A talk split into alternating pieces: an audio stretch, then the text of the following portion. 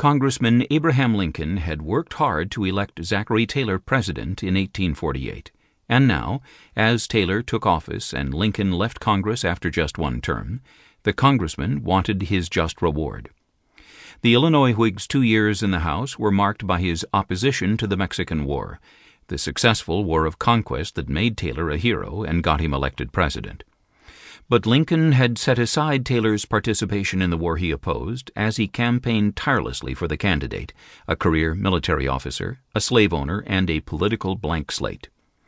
Lincoln had traveled extensively on Taylor's behalf, making speeches in Delaware, Maryland, and Massachusetts, as well as around his home state, and helped to disseminate mailings of pro Taylor speeches and broadsides.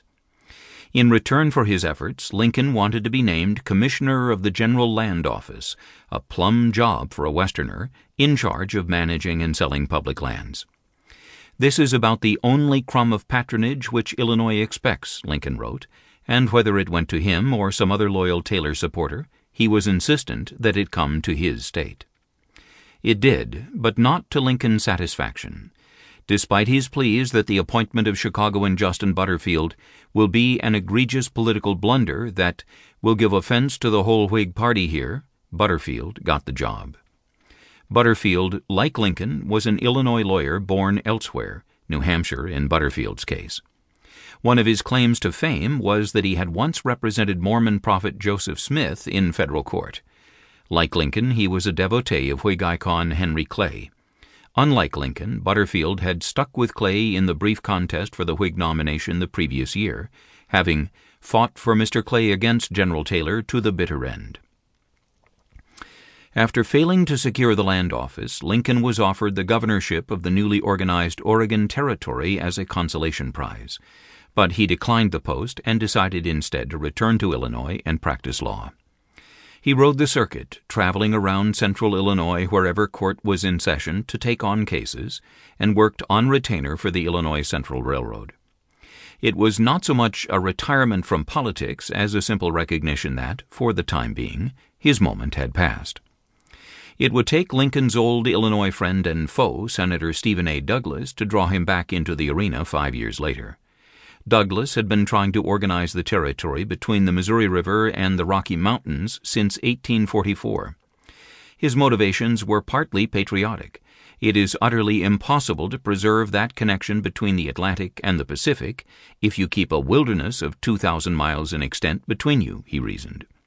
It was a national necessity that the Indian barrier must be removed, the tide of emigration and civilization must be permitted to roll onward until it rushes through the passes of the mountains and spreads over the plains and mingles with the waters of the Pacific. But of course, creating that connection would serve Douglas personally as well. Douglas had his eye fixed on the presidency, Illinois Lieutenant Governor Gustav Koerner wrote. He expected to get the nomination in 1856, but of course he must get the South, and they gave him to understand that if, in organizing the territories, he should exclude slavery under the Missouri Compromise, he would not get any Southern support. These personal and patriotic interests were not mutually exclusive. Douglas could boost his presidential aspirations not only by using the legislation to prove his Southern bona fides, but also by making his Western backers happy with a northern route for a transcontinental railroad and opening new territory to white farmers. It was a win win win for Douglas. In previous Congresses, Southern opposition had blocked Douglas's efforts. They feared the creation of new free states north of the 36 degrees 30 minutes latitude line established by the Missouri Compromise in 1820, and they wanted a transcontinental railroad built through the South, not the North. The bill Douglas reported from his Senate Committee on Territories on January 4, 1854, attempted to assuage Southern concerns.